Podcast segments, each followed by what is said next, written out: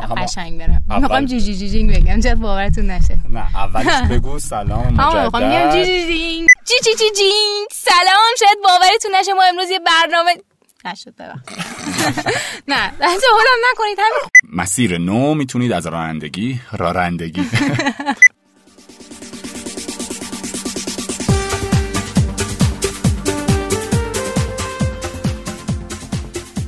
سلام سلام سلام سلام سلام و عرض ادب خدمت همه مبل قرمزیای عزیز. سلام مبل قرمزیای عزیز، حالتون چطوره؟ خوبین؟ خبرها خوبه؟ بله شما کجا می‌بینید؟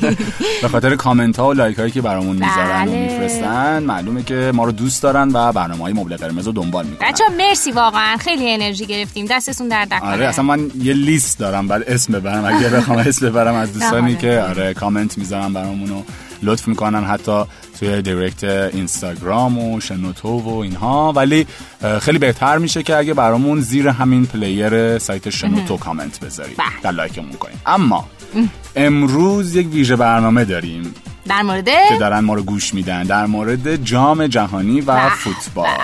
دیروز فینال جام جهانی بود، تموم شد و اینکه گفتیم یه برنامه همجور داغ واسه شون تهیه کنیم، اجرا کنیم و بفرستیم روی سایت تا گوش بدن. حالا در مورد چیه؟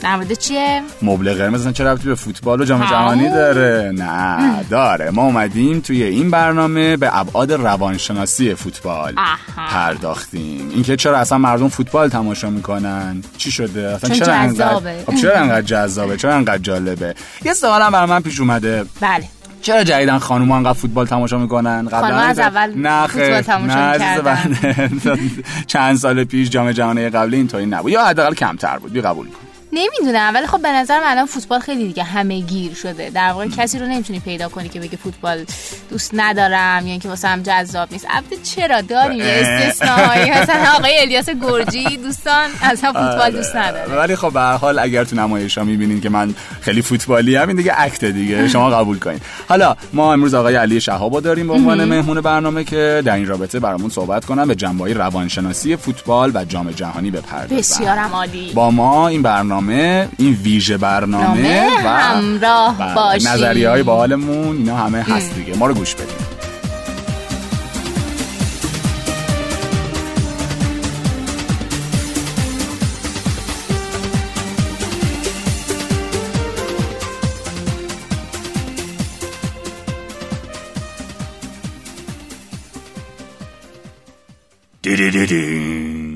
شما بار نو در مسیر نو هستید. با دنبال کردن هشتگ مسیر نو از رانندگی حتی تو ترافیک لذت ببرین. دی دی دی دین. سلام، یه بار دیگه باز برگشتیم با مبل قرمز. شاید باورتون نشه ما امروز مهمانی داریم که قبلا هم همیشه حضور داشتن، آقای شهاب. خوش اومدین آقای شهاب. آقای شهاب که اصلا مهمان اصلی برنامه ما هستن. سلام آقای شهاب، خوش اومدین. سلام، ممنونم. منم خوشحالم که چند هفته نبودم، دوباره پیشتونم، دوباره دارم با مخاطبامون صحبت میکنم. ما رسم برنامه‌مون این شده که چند وقت یک بار یه سری روانشناس به عنوان مهمان بیاریم تا صداهای مختلف و اندیشه‌های مختلف هم بتونیم داشته باشیم. اول اینکه من بگم ما از آقای شهاب خواستیم که ایشون هم اول صحبتشون یه دی دی دی دینگ برن، امتناع کردن، نرفتن. بله بفهمید. دی دی دینگ سخت بود گفتنش، برام دیگه آره. این دومین ویژه برنامه‌ای هستش که ما توی مبل قرمز داریم. ویژه برنامه قبلی در رابطه با اون قضیه تجاوز و کودک آزاری بود. آخرین خبری که من شنیدم این بود که اون شخص رو الان گویا متهمش کردن و یک سری مجازات براش تعیین کردن، ولی همچنان پرونده شفاف نشده، یعنی مشخص نیست که چه اتفاقی افتاده. هرچی که بوده همینو میگم، اون شفاف سازی خیلی مهمه. تا وقتی شفاف سازی نباشه فساد کم نمیشه. اینکه اون شخص محکوم شده، خب اگه کاری کرده ما خوشحالیم که محکوم شده، ولی اون شفاف سازی هم لازمه. حالا بریم سراغ برنامه این هفتهمون در رابطه با فوتبال هستش. ما تو این برنامه دو تا قسمت داریم، دو تا پارت داریم. یکی جنبه فردی و اجتماعی فوتبال رو می‌خوایم نگاه کنیم، یعنی به لحاظ روانشناسی چی میشه که آدما فوتبال نگاه میکنن، چرا انقدر فوتبال پرطرفداره و چرا به لحاظ هیجانی و احساسی ما رو برانگیخته و درگیر میکنه. قسمت دوم می‌خوایم روی تیم ملیمون، اینکه کارلوس کیروش که بود و چه کرد و اینکه چقدر کیروش شبیه یک روانشناس، یک رواندرمانگر عمل کرد برای تیم ملی کشورمون.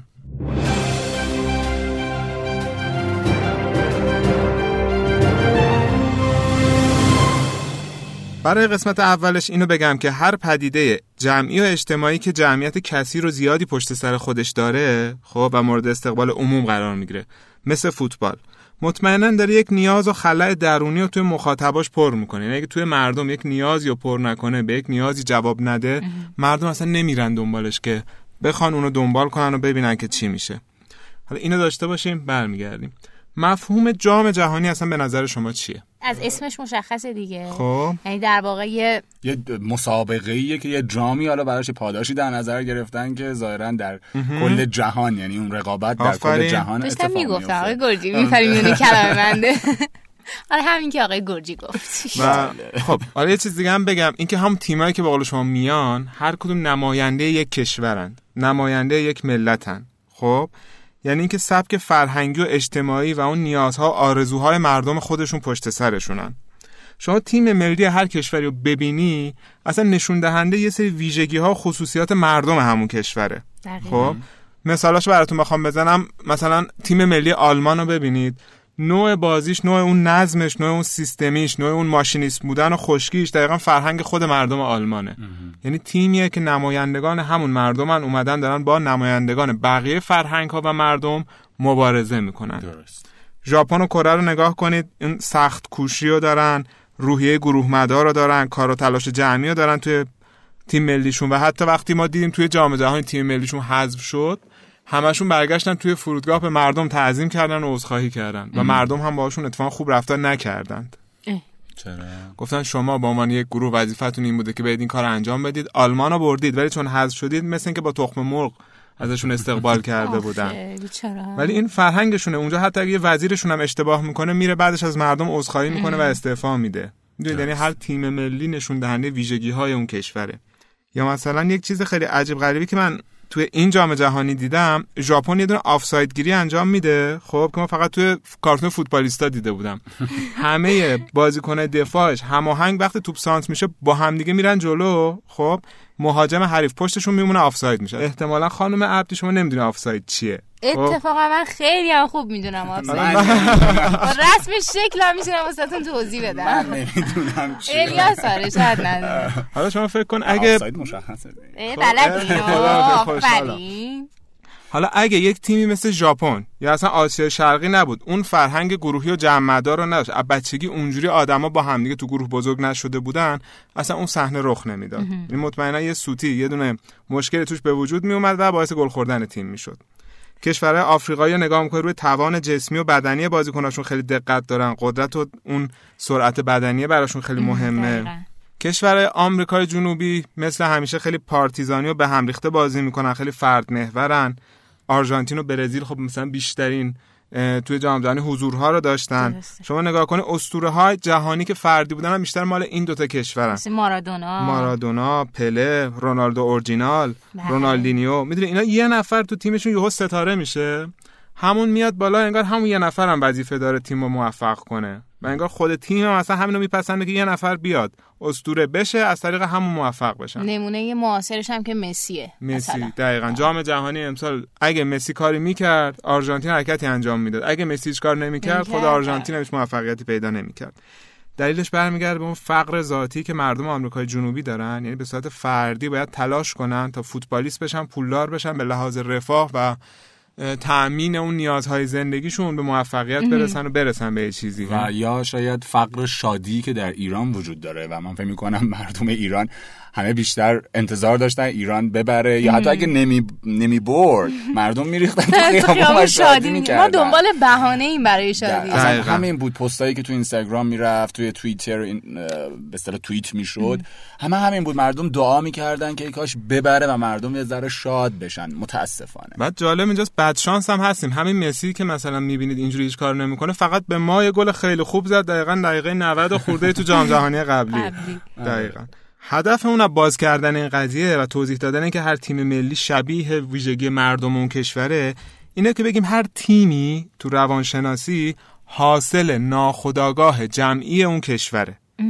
ناخودآگاه جمعی، نمیدونم آشنا هستید یا نه، یک مفهومیه که کارل گوستاو یونگ واسه اولین بار مطرحش کرد و نشون دهنده ویژگی و خصوصیات موروثی مردم یک کشور یا مردم یک نقطه اجتماعی، یک نقطه جغرافیایی. ما استفاده‌ای که می‌خوایم از این بکنیم چیه؟ اینکه اگه هر تیمی نماینده مردم بشه، در نتیجه مردم هر کشور میتونن خودشونو، نیازهاشونو توی تیم ملی کشورشون ببینن و از طریق همون بتونن هویت کسب کنن.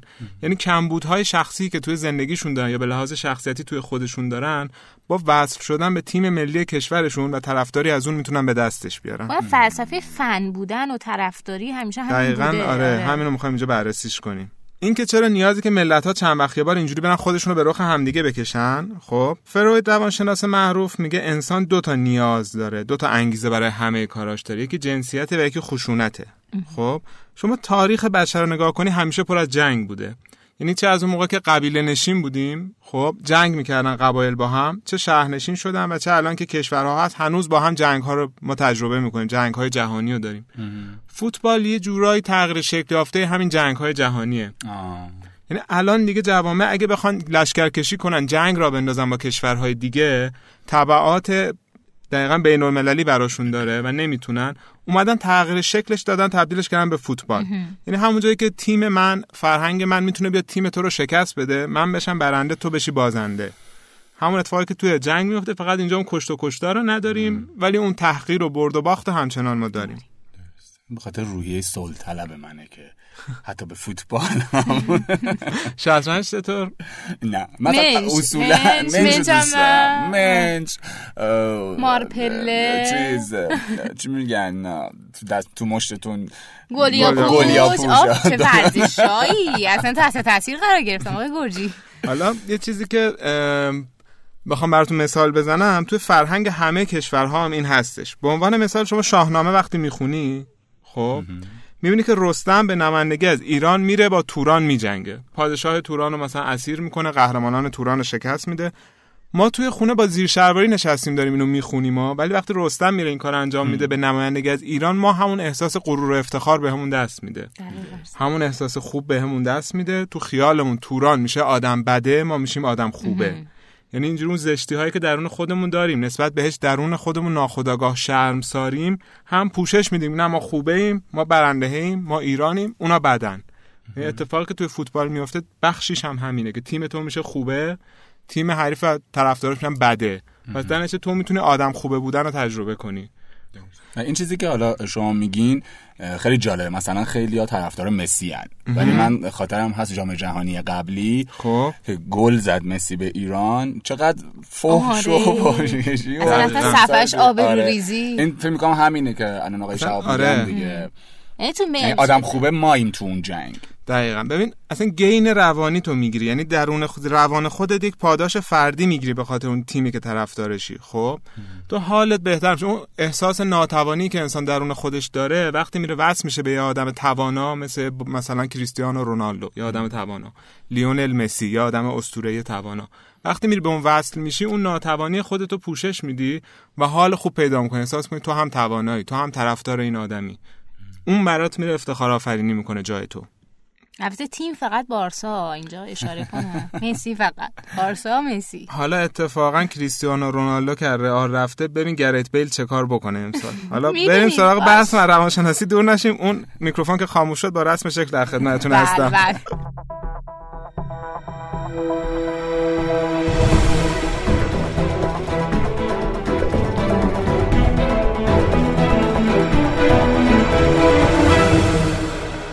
بحثی که یکم قبلتر از این قضیه صحبت کردیم این بودش که خب اون خشونت ذاتی و بشر داره، به شکل‌های مختلف میاد اون رو تخلیه میکنه. اما توی فوتبال ما میایم تغییر شکل یافته‌شو داریم، یعنی اینکه میاد اون خشونت کم میشه، اون خشونت از بین میره، ولی اون برد و باخته و تحقیر میمونه. یک سوالی من از شما بکنم، نظر شما خانم عبدی در رابطه با مبارزه گلادیاتورها چی بوده؟ گلادیاتورها با هم می‌جنگیدن، خیلی وحشیانه بوده، یعنی واقعا غیر انسانی، غیر منصفانه و وحشیانه بوده. ولی خب اونایی که من فکر می‌کنم اونایی که تماشاچی بودن خیلی لذت می‌بردن. اینطوری می‌کردن. خب موقع هیچی بنده خدا هیچ تفریحی نداشتن دیگه. در جایگاه اون دو نفری که دارن مبارزه می‌کنن شاید خیلی من اگه اون زمان زندگی می‌کردم عمرم می‌رفتم نبرد اینا رو می‌دیدم. جداشون می‌کردیش. آره اون با چه کاری آخه ببوسید روی همو. یه مفهومی وجود داره به نام روح زمان. خب این روح زمانو شما مثلا توی توی مقالات فلاسفه مثل هگل و هایدگر هم میتونی مثلا ببینی. خب اینکه اگه شما اون زمان بودی آدم دیگه بودی، یه طرز فکر دیگه داشتی و همون کار به نظر درست بوده و طرفدار حتی کدوم از اونا میشدی و همونو دنبال میکردی. چون تمدن میاد آدم‌ها رو تغییر میده، فرهنگ‌ها رو عوض میکنه. الان برای ما اون زشته، ولی اومدیم یه چیز زیباتر درست کردیم که خشونت نداشته باشه، همدیگه آسیب نزنن، به نام ورزش‌های گروهی که حالا رپورت طرفدار تنش حالا شده فوتبال، میتونه هر ورزش دیگه‌ای باشه که مثلا تو آمریکا حتی می‌بینی بسکتبال پرطرفدارتره. و این حس، این علاقه درونی هم داری به پیروزی بردن و تحقیر کردن طرف مقابل، یعنی خودت بشه آدم خوبه، ما گروه بشه من خوبا، طرف بشه آدم بده. انقدر که حتی تو تعداد گل‌هایی که زدی و طرف بیشتر تحقیر شدم همیشه مانور میدی، مثلا یه سری میگن 6 تایی‌ها، یه سری میگن 4 تایی‌ها، یعنی میخوان اینو یادآوری کنم به طرف که ببین ما اون دفعه بردیمت و اینجوری تحقیرت کردیم. یه مسئله که خیلی من دوست داشتم توی جام جهانی امسال رخ میداد و نداد این بودش که سال گذشته اگه یادتون باشه آلمان و برزیل با هم دیگه بازی کردن، جام جهانی قبل. جام جهانی قبل دقیقاً، من گفتم سال گذشته، آره جام جهانی قبل منظورمه. بعد آلمان خیلی شکست تحقیرآمیزی داد به برزیل، خیلی بد، 7 تا گل بهشون زد، خیلی بد بود. یعنی دیگه برزیلی چه خب آدم قبلی نمیشه دیگه، سابق نشد. آره. حالا اینو میخوام بگم، من همش منتظر بودم توی این جام جهانی این دوتا به هم دیگه بخورن، ببینم چجوری ملت برزیل و به نمایندگیش تیم ملی برزیل میاد انتقام و تأخیر رو از اون ملت میگیره. یه جوری این اتفاق امسال واسه آلمان افتاد دیگه. آلمان وقتی حذف شد مردم برزیل رفتن برای چیز گرفتن، تشییع جنازه برگزار کردن توی کشورشون، اینجوری انتقامشون رو گرفتن. چون دقیقاً اونجا جایی بود که به هویتشون داشت آسیب میرسید، تأخیر شده بودن و نیاز داشتن برن حالا این دفعه از هویتشون دفاع کنن، خودشون توانانشون بدن. یک جادویی هم که داره فوتبال اینه، تو دنیای واقعی مهم نیست تو بیکاری، فقر داری یا مشکلات داری، اون 2 ساعتی که داری فوتبال نگاه میکنی، اون 90 دقیقه‌ای که داری فوتبال نگاه میکنی، تو دیگه برنده ای، تو خوش به حالته که تو توی تیم برنده هستی. مثلا بازی برزیل و سوئیس خیلی امسال منو به فکر فرو برد. مردم سوئیس خب مردم خوشبخت پولدار به لحاظ سطح رفاه خیلی بالا هستن، مردم برزیل به لحاظ سطح رفاه پایینن، فقر شدیدی رو تجربه میکنن، ولی تو مدت که داره فوتبال برگزار میشه تو دوست داری جزء مردم برزیل باشی و اونجا اتفاقا افتخار میکنی که من برزیلیم، تو سوئیسی، من تو رو بردم. درست. ولی 90% باقی عمر داری حسرت میخوری که چرا من تو برزیلم، توی فقرم و سوئیسی نیستم. درست. آقای شهاب، سوالی که پیش اومده واسه من این حسی که شما دارین ازش حرف میزنید تو سطح ملی صرفاً یا تو سطح باشگاهی هم هست؟ سوال خیلی خوبیه. خب توی سطح باشگاهی هم دقیقاً ما اینو داریم. خب حالا نه شما فوتبال دنبال میکنی یا نه؟ فقط بارسا، فقط بارسا. خب خوبه، یعنی ببینم گرت بیل امسال با شما چه کار بکنه. باشه آقا، باشه میبینیم. آره از بس دور نشین، این میکروفون خاموش میشه دیگه. خب اتاق رو ترک کنم، اصلا حضور خودم رو تو این برنامه نمیدونم واسه چیه. شما زمین قشنگی داری آقا، صدای شما استفاده میکنیم، منم در دیوار تماشا میکنم دوستان، من هستم همچنان. ببین شما وقتی طرفدار یک تیم باشگاهی میشی، خب میری عضو گروه بزرگتر میشی، یعنی مثلا میری طرفدار تیم نمیدونم یه تیمی که کم چیز بگیره، مثلا میری طرفدار تیم سپاهان میشی، استقلال پرسپولیس نگم که کمتر چیز بگیره، عضو طرفداران باشگاه سپاهان میشی، یعنی عضو گروه بودن اونجا تجربه میکنی، حمایت اعضای دیگر رو داری که اونا هم طرفدار سپاهان هستن و از طریق همون میتونی شادی رو تجربه کنی، هیجان رو تجربه کنی، حمایت شدن رو تجربه کنی و همینطور هم میتونی هویت بگیری. درسته. یا مثلا خارجیشو اگه در نظر بگیری، خب نمیدونم باشگاه لیورپول یه شعار فوق‌العاده داره که اینو قشنگ نشون میده، احتمالاً باید شنیده باشید، میگه you'll never walk alone، تو هرگز تنها قدم نخواهی زد. من این قشنگ ساپورت و حمایت اجتماعی رو میتونی توی این شعار ببینی. من امسال داشتم لیگ قهرمانان رو نگاه میکردم، فینال لیگ قهرمانان لیورپول بود و رئال، همون جایی که دقیقاً نمیدونم اگه دیده باشی راموس زد، محمد صلاح همون اول بازی مصدوم کرد، چقدرم حجم علیهش راه افتاد. ولی واقعیت اینه که همه کشورها به راموس و صلاح نیاز دارن، به یک قربانی و یک ظالم نیاز دارن. شما نگاه کنید فرهنگ‌ها پر از افراد قربانیه، یعنی مثلا مسیح رو داریم، امام حسین رو داریم، حالا تو اون اشل کوچیک‌ترش اونجا ما محمد صلاح رو داشتیم که همون اول مظلوم شد و ظلم شد در حقش، و همیشه ظالم‌ها رو داشتیم و راموس‌ها رو داشتیم. اون بازی بعد اینکه لیورپول باخت، اگه یادتون باشه دروازه‌بانش سوتی میده و تیم میبازه. دروازه‌بان نشسته بود داشت گریه می‌کرد. خب من دقیقاً تو دلم گفتم ببین داره گریه می‌کنه و به خاطر اشتباه این تیم قهرمان نشده، اما شعار اون تیم اینه You'll never walk alone، تو هرگز تنها قدم نخواهی زد. و دقیقاً تماشاگرها همه پا شدن، شروع کردن تشویق کردن و اینو براش خوندن. اون حمایت گرفت و بلند شد و تیم همچنان ادامه داره و زندگی ادامه داره. اونجا رو از دست دادن قهرمانیو. خیلی زیبا بود، من اشکم در اومد پای تلویزیون واقعا. آقای شهاب توی کشور خودمون چطوریه؟ به نظر من مثلا توی به نظر حداقل تو قضیه باشگاهی این ماجرا ما دیدیم که هر وقت اگه کسی سوتی بده همیشه فوش بوده و تحقیر. حتی تو قضیه جام جهانی امسال هم ماجرایی که چه نواسه سردار مثلا پیش اومد که باعث خداحافظی شد. دو تا قضیه داریم. خب یکی قضیه کلا شخصی به نام سردار آزمونه، یکی قضیه فرهنگ تماشاگران ایرانیه. سردار آزمون خب بازیکنی بود که حالا به لحاظ فنی خب مربی صلاح دونسته آوردهش، قد بلندی داشته، تو اون پوزیشن لازم قرارش داده درست. اما نوع صحبت کردنش، مصاحبه کردنش حرفه‌ای نبود. این باعث واکنش مردم شد. سنش کمه خب هنوز اونقدر یاد نگرفته، ولی شما ببین وقتی قرارداد حرفه‌ای داره حقوق حرفه‌ای میگیره و ورزشکارهای دیگه توی همین سطح حرفه‌ای رو نگاه می‌کنی، هیچ کدوم به اینجوری تماشاگرها علیه خودشون نمیشورونن. این تماشاگرها علیه خودش داشت می آورد، یعنی صحبت میکرد، تحقیر میکرد مردم رو. شاید ناخواسته ها، ولی این غیر حرفه‌ایه و مردم میان باعث میشه که چیز کنن، علیهش بد صحبت کنن، واکنش منفی. دقیقاً شما به خود کریستیانو رونالدو الان برگردی بگی که شما تیم ملی دعوت شدی چه احساسی داری، میگه من افتخار میکنم که تیم ملی دعوت شدم.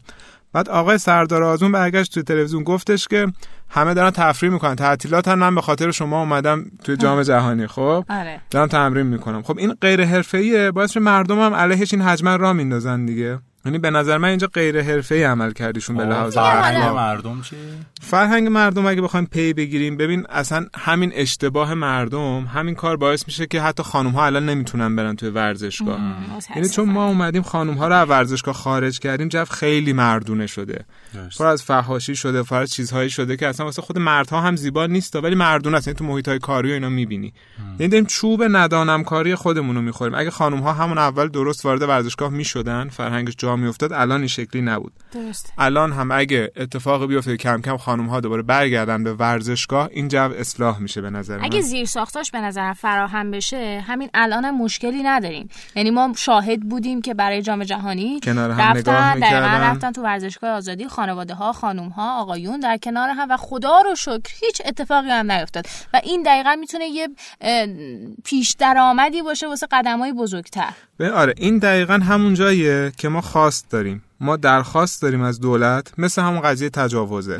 خب این هم همینه، خانم ها حق ورود به ورزشگاه تو همه دنیا دارند. خب درست. تو ایران وقتی ندارن هی بدتر میشه. تو وقتی یک عده رو جدا میکنی، هی جو مردونه تر میشه، سخت تر میشه، مبارزه به وجود میاد، تضاد به وجود میاد و اصلا کلا بدتر میکنیم هی کار خودمونو. همه خاطره جالب از همین شعارها تعریف کنم. من بچه که بودم ورزشگاه که میرفتم، اون موقع من طرفدار پرسپولیس بودم و دروازه‌بان تیم پرسپولیس موقع عابدزاده بود. درست. یعنی همه طرفدارا سعی می‌کردیم با برخ کشیدن عابدزاده خودمون رو برتریمون نشون بدیم، پوستراشو داشتیم، طرفدارش بودیم. عقاب آسیا بودن ایشون. عقاب آسیا بود. دقیقاً یه شعار داشتیم میگفتیم شهر ما شهر مونیخه. احتمالاً شما نشید. تیم ما بایر مونیخه. عقاب آسیا با ماست. دقیقاً ما اینو داشتیم. خب این آقای شهاب هم آقای شهابیان که اول برنامه دیدی دیدینگو نگفتن. الان دارن اینجا شعار یادو باز میشه. دوران بچگیش. یه سری ویدیو کلیپ هم در 70 نگاه می‌کردم. خب بعد الان که تحلیلش میکنم، الان یعنی علی الان که نشسته، علی اون موقع رو داره تحلیل میکنه، میبینی یک شعاری داشتیم که سه مرحله هویت بخش بود دقیقاً. یعنی اول میگفتیم شهر ما شهر مونیخه. یعنی می‌دادیم به شهر خودمون ارزش و ارزشمندی می‌دادیم، می‌گفتیم خودمون مثلا یه شهر اروپایی خوب تشبیه می‌کردیم، شهرمون رو یک افتخار لحظه‌ای نصیبمون می‌شد. حالا عمرن مثلا مونیخ کجا، تهران کجا، هنوزم که هنوزه. آره. بعد می‌گفتیم تیم ما تیم بایر مونیخه. یعنی حتی از طریق تیممون هم می‌اومدیم با واسطه دوباره کسب هویت بیشتر می‌کردیم، یه افتخار لحظه‌ای می‌گفتیم ما طرفدار بایر مونیخیم، ما قوییم، فلانیم. و بعد یه دونه سمبل هم داشتیم، مثل رستم چجوری، هرکول چجوری، آشیل چجوری، این اسطوره هایی که هر ملتی هر فرهنگی داره بر اساس اون بهش افتخار میکنه و طریقش کسب هویت میکنه. مثلا ما احمد رضا عابدزاده رو داشتیم، گفتیم عقاب آسیاس، اینا هم همه مال ماست، حالا ببینم شما میخواید چیکار کنید. و اون دقیقاً بعد ما مثلا میبردیم اونا رو تأخیر میکردیم یا میباختیم اونا ما رو تأخیر میکردن. دقیقاً این دوروش بود. یعنی واقعاً اون ساعت‌های بازی اصلا برامون مهم نبود که ما بیکاریم، ما مثلا مشکل داریم، دعوامون شده، الان میریم چه اتفاقی میفته، نمرمون چی شده. اون دو ساعت و مثلا یه نیم ساعت بعد یه ساعت بعد واقعا حالمون خوب بود و خوشبخت بودیم. یعنی حال خوب واقعا همین طریق داشتیم تجربه میکردیم و فرار میکردیم از زندگی واقعی واقعا به دنیای فوتبال یا مثلا به دنیای فیلم ها. جایی که دنیای واقعی تلخ سخته ولی من میرم جایی که دنیای خیالیه، اونجا توانام، ارزشمندم، اونجا برندم. این کار کرده برامون داشت. حالا شما گفتی بارسا، اتفاقا ال کلاسیکو فوتبال دقیقاً بارسا و رئال یکی از موردهای خیلی خوب بررسی این قضیه است. دیگه شما 100% میدونید کاتاتونیا میخواد از اسپانیا جدا بشه. درسته. زورش به دولت اسپانیا نمیرسه و همیشه در حال شورش و کشمکشن. دولت اسپانیا تیم رئال مادرید یک تیم سلطنتیه، یعنی به نمایندگی از اون سیستم حکومتیه. بارسا نماینده اون تیم، اون قسمت کاتاتونیاست که جدایی طلبه. و اونها توی دنیای واقعی زورشون به هم نمیرسه و معمولا جنگ‌هایی که پیش میاد کوتاهه، ولی تو زمین فوتبال دقیقاً دارن هر فصل به جنگ همدیگه میرن و دقیقاً پرشورترین و چجوری بگم پرطرفدارترین و قویترین و قدرتمندترین بازی دربی جهان همین ال کلاسیکوئه. البته ما این نمونه ایرانیش هم داشتیم دیگه قبل از انقلاب، در واقع باشگاه تاج در واقع حکومتی بوده، یه جورایی باشگاه پرسپولیس برخواسته از مردم بوده، مردم دقیقا. عادی و این همیشه این جدال بین اینا یه جور انگار داشتن چه می‌دونم مردم نمیتونستن تو واقعیت جدال کنن، میومدن تو زمین فوتبال جدال میکردن، حقشون رو میگرفتن و اون خشونت ذاتی رو تخلیه میکردن. ولی الان چون جفتشون دقیقاً رفته زیر مجموعه یه جا، اصلا اون حس و حال کامل به رفته. و یک مسئله دیگه هم که هستش اینه که الان همون قضیه کاتاتونیا و رئال، ال کلاسیکو اصلا میتونه چیز سیاسی هم باشه. شما دقت اگه بکنی وقتی تماشاگر میاد اونجا اون انرژیش تخلیه میشه، اون رضایت براش ایجاد میشه، دیگه نمیره دنبال و کمتر میره دنبال اون جدایی طلبیه، انرژی کمتری داره چون یه بخش زیادی از انرژیش اونجا تخلیه شده، اونجا انتقامش رو گرفته، اونجا خالی شده. دقیقاً. و دقیقاً بزرگترین ستارگان دنیا هم همیشه برای این دو تا تیم میارن. درسته.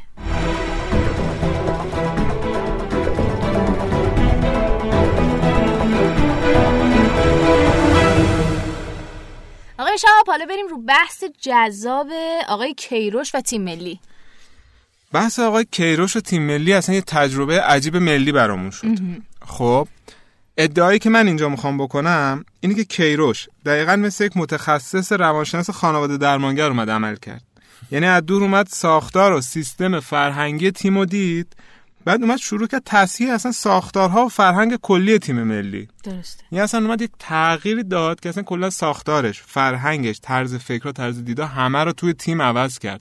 شخصا رو نیورد استفاده کنه، تیم رو عوض کرد. و کار روانشناسانه بین بازی هم انجام میداد، یکیش همین فیلم درمانی بود. آره جالب بود. من شنیدم که قبل بازی اسپانیا نجات سرباز رایانو گذاشته بود. میگن دقیقاً آره. اصلا بین نیمه ها میاد از فیلم ها و کلیپ ها برای انگیزه دادن، انگیزشی کردن بازیکن استفاده میکنه. چیزی که واقعا تا الان نداشتیمش، اصلا هیچ آگاهی هم نسبت بهش نداشتیم. آره دقیقاً میخوایم همین رو بررسی کنیم الان با هم. ما اصلا کی اینجوری بودیم؟ خب ما یه تیمی بودیم که مثلا علی پروین مربیش بود یه دوره‌ای. خب من علی پروین رو دوست دارم. سلطان علی پروین ولی اون موقعی که مربی تیم ملی بود با فحش و حرف رکیک بازیکن‌ها رو غیرتی و هیجانی می‌کرد می‌فرستاد تو زمین. اونم اینجور انگیزشی بوده دیگه. خب فرق اون نوع انگیزش با این نوع انگیزش اینه که توی اون نوع انگیزش تو صرفاً طرف غیرتی می‌کنی، هیجانی می‌کنی، می‌فرستی تو زمین.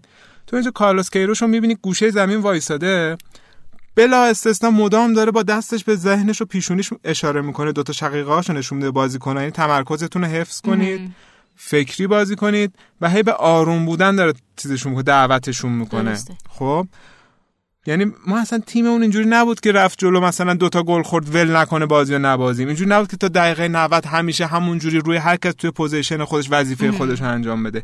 اینا تغییرایی بود که کیروش داد توی تیم.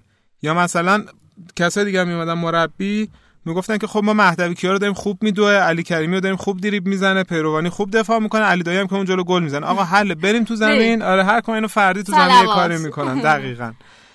اما ما اصلا اینجوری با نظم و سیستم مدار نبودیم مثل تیم‌های اروپایی هیچ وقت.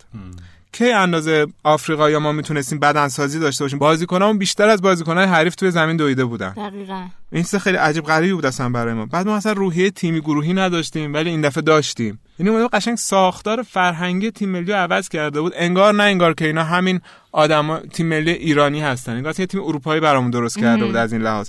هر کس جایگاه خودش رو میدونست، میرفت به موقع برمیگشت، پوزیشن گیم بازی میکرد، قشنگ یعنی همه چیزو کامل تونسته بود کنترل کنه. و تاثیرش هم نشون داده بود. دقیقاً. تاثیرش هم نشون داد. دقیقاً.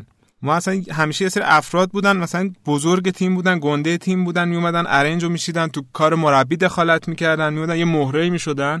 کیروش اولین کاری که انجام داد یک سری از این افراد بزرگ رو حذف کرد. مثلا قبل جام جهانی من سید جلال حسینی حذف کرد، خود من ناراحت بودم. یا مثلا دروازه‌بان رحمتی رو گذاشت کنار، من ناراحت بودم. خب ولی دیدم آقا این سیستمی که این چیده اصلا فردمدار نیستش. اون آدم با این ویژگی‌ها توی اون پوزیشن جواب میده و دقیقاً جوابم گرفت. ولی ماجرا اینه که کیروش یه سری حرکاتی داشت، یه سری تصمیمایی داشت تو مقاطع مختلف زمانی که ماها چه میدونم واکنش لحظه‌ای شاید نشون میدادیم. یعنی نمیتونستیم دور دست ها رو ببینیم، تاثیر این قضیه رو ببینیم. آره. ولی وقتی که مثلا زمان میگذشت تازه میفهمیدیم مثلا فلان حرکت کیروش، فلان تصمیمش اینجا نتیجهش این بوده و چقدر خوب بوده. سر همین قضیه مثلا بازیکنایی که واسه جام جهانی انتخاب کرده بود، اون لیستی که ارائه داد چه حجمه عجیب و غریبی نسبت بهش رفت. یا حتی زمان رحمتی. بله دقیقاً. خیلی اصلا همینه، میراثی که کیروش برای ما آورد عقل گرایی بود. یعنی دیگه فقط اون غیرت و تعصب مثلا سیستم علی اصغری و علی اکبری رو دیگه نداشت.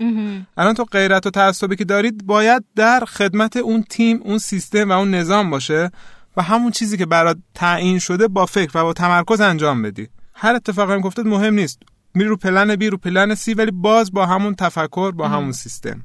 یه بحثی هم کردیم اولش راجع به این که شما گفتید خانوم‌ها تا جام جهانی قبلی دنبال نمی‌کردن، کم کم دارن دنبال می‌کنن و حتی البته من از اول پیگیر بودم و ناگفته نمانند. شما البته سنی نداری. اگه پیگیر بودی طرفدار بارسا نبودی. نه یعنی شما خودت به عنوان یه خانم قبول داری که قبلا هم خانوم‌ها همین اندازه نه نبود واقعا. نه چون الان مثلا می‌بینیم من امسال خب کافه می‌رفتیم، خانوم‌ها بسیار دقیقاً مشتاق بودن. خیلی بیشتر. این نمونه جالب‌ترش این که تا قبل چه می‌دونم تو این 30-40 سال هیچ وقت خانم‌ها احساس نیاز نکرده بودن که بخوام برن ورزشگاه. شاید این ماجرا واقعا چند سالیه که خیلی پرطرفدار شده، داغ شده بحثش. یا دخترایی که به قیمت ریش و سیبیل گذاشتن میرفتن که بازی تیمشون از نزدیک ببینن. و این خب نشون میده که چقدر تغییر ایجاد شده تو این چند وقت. البته اینم بگم این نگاه سکسیستی بود که همیشه به فوتبال داشتن، فوتبال رو ورزشی مردونه میدونستن، در صورتی که ما امسال دیدیم دخترامون تو فوتبال ترکوندن، عالی بودن. یعنی واقعا باور نکردنی بود، هم تو فوتسال هم تو فوتبال بی‌نظیر ظاهر شدن به نظرم. و خب این خیلی خیلی نوید بخشه به نظرم، خیلی اتفاق خوبیه، داریم خوب پیش میریم تو این ماجرا. امیدوارم که ان شاءالله حداقل امسال خانم‌ها حضور پیدا کنن تو ورزشگاه، این آرزوی دیرینه شون جدا تحقق پیدا کنه. ببین اصلا قضیه همینه که جامعه داره به سمت فردگرایی میره. خب آدما حقوقاشون رو میخوان، البته حقوق فردی هر کسی لازم داره و میخواد، توقعها رفته بالا. خب خانم ها یکی از جاهایی که میتونن اون حقوق فردی رو به دست بیارن و اون ابراز کنن اینی که ما هم هستیم، ما هم مساویم، ما هم برابری طلبی میخوایم، قضیه دقیقاً ورزش و فوتباله. اگه نمی اومدن فوتبال اونجوری به قول شما نمی اومدن، جنسیتیش نمی کردن، نمی اومدن انقدر مردونش نمی کردن، الان این داستان رو نداشتیم. اگه هم حالت تعادل می اومد جلو هیچ مشکلی نداشتیم. هر چیزی رو که اومدیم محدودش کنیم، جلوشو بگیریم، داریم بدترش می‌کنیم چون بلد نیستیم چجوری رفتار کنیم. درسته. و این توی تمام زمینه‌های اجتماعیمون داره میاد. الان دیروز اخبار اعلام کرد که 5000 مرد پزشکی قانونی چیز کردن امسال، شکایت کردن که ما از خانم‌ها کتک خوردیم. خانم‌ها آره منم شنیدم خبرشو. خب ببین این خشمی که ما همیشه خانم‌ها رو سرکوب کردیم الان کم کم داره تو جامعه میاد بالا. یعنی الان دقیقاً داریم به سمتی میریم که برعکس داره میشه، یعنی خشم خانم‌ها داره به شدت تخلیه میشه، چون تو نسل‌های قبلی دیدن مادر مظلوم بوده، دقیقاً مادر بزرگ مظلوم بوده، حالا نسل من باید تضاد نشون بده، باید جبران کنه. و این دقیقاً آسیبی هستش که ما داریم می‌بینیم به خاطر بی‌سیاستی و اشتباهات خودمون. من بحثم تموم شد. من فقط یه چیزی جانم بفرمایید. حالا ما تمام جنبه‌های روانشناسانه فوتبال رو بررسی کردیم. یه سوالی بر من پیش اومد. این حجمه بسیار زیاد از استرس و استرابی که معمولا موقع تماشای فوتبال به وجود میاد، این چطوره؟ خوبه؟ یا من آخه دارم دوستانی که یعنی به قدری عصبانی میشن، به قدری پرخاش میکنن، در اون لحظه اصلا نمیشه نزدیک. آره این چیه؟ این چقدر میتونه تاثیرگذار باشه؟ چقدر بده و چقدر ممکنه خوب باشه؟ اصلا حرفمون همینه. چرا اینقدر طرف براش مهمه؟ خب طبق چیزی که گفتیم احتمالاً خودش رو، هویت خودش ببین رو. اون کمبودهایی که من الان درونم دارم، اون احساس ناتوانی که من دارم، اون نیازهایی که من دارم و الان دارم با واسطه از طریق اون تیم برای خودم ارضا میکنم و وقتی که اون تیم براش مشکل پیش میاد، دقیقاً انگار برای من مشکل پیش اومده، ناتوانی من اثبات میشه. دقیقاً من اونجایی که دارم هویت کسب میکنم، یعنی بده میشم من، ضعیفه میشم من، ولی اگه من پیروز بشم قویه میشم من، خوبه میشم من، طرف میشه بده. من حال خوب دارم و همگروهیام هم حال خوب داریم. اصلا همین این الان چیزی که بحثی که امروز داشتیم این درسته به لحاظ روانشناسی که من هویت خودم رو از اصلا انسان این کارو میکنه، یعنی چه بخوایم چه نخوایم آدم این کارو انجام میده و توی طول زمان به شیوه‌های مختلف انجام داده. خب در هر صورت فوتبال یه گیمه، یه بازیه. من فکر نمی‌کنم خب این گیم تغییر شکل یافته همون گیم گلادیاتوراس، تغییر شکل یافته همون جنگ‌های بین قبایل، تغییر شکل یافته این دعوایی که مثلا من الان تو خیابون با یکی دعوام میشه، نمیتونم بگیرم بزنمش چون پلیس منو میگیره و منو دستگیر میکنه، این خشمه تو میمونه. میام تو فوتبال تیمم تیم حریفو میبره، اون خشمه یه مقداری توی من تخلیه میشه، تغییر شکل یافته و والایش یافته اینجا من تخلیهش کنم. نیاز انسانه، یعنی انسان ها نیاز دارن یک چیزی باشه، اگه فوتبال نباشه یه چیز دیگه جایگزینش میشه. یعنی یک چیزی حتی شده اختراع میکنن تا این حالت رو داشته باشه و بتونن اون نیاز رو توی خودشون تخلیه کنن. اصلا برم کشف کنم ببینم. جذاب آقای گرجی کمی کم علاقه من میشه. آره اگه آمریکایی فکر کنی بسکتبال میتونه جوابگو باشه. من چمالا روش کار کن دیگه ببین چی میشه. ولی در کل اینو یادتون باشه، تعصب اصلا خوب نیست. طرفداری قشنگه ها، ولی تعصب نابجا و بیش از حدم جواب نمیده دوستان گلم. حالا من بارسا رو دوست دارم ولی اونقدر متعصب نیستم که مثلا آره. من هم در تو گرت بیل همین نظر دارم. خب بحثمون تمام شد دیگه. اگه اجازه بدید من حضورتون برم. خواهش میکنم. مرسی از اینکه دعوت شما. خیلی بحث شیرینی بود. امیدوارم که شنوندا همین اندازه لذت بردن ان و این تحلیل روانشناسانه فوتبال رو من فکر میکنم تا حالا خیلی بهش پرداخت نشده بود، حداقل من نمیدونستم و نشنیده بودم. برای من جالب بود. مرسی از تمام عزیزانی که برامون کامنت میذارن. من از مانیار عزیز تشکر میکنم که همه پادکست های ما رو تا به حال گوش داده، حتی با وجود این که در ایران نیستن، از خارج از کشور دنبال میکنن. از آقای k.maziar اگر اشتباه نکنم پیشنهاداتشون رو در دایرکت اینستاگرام برای من فرستادن.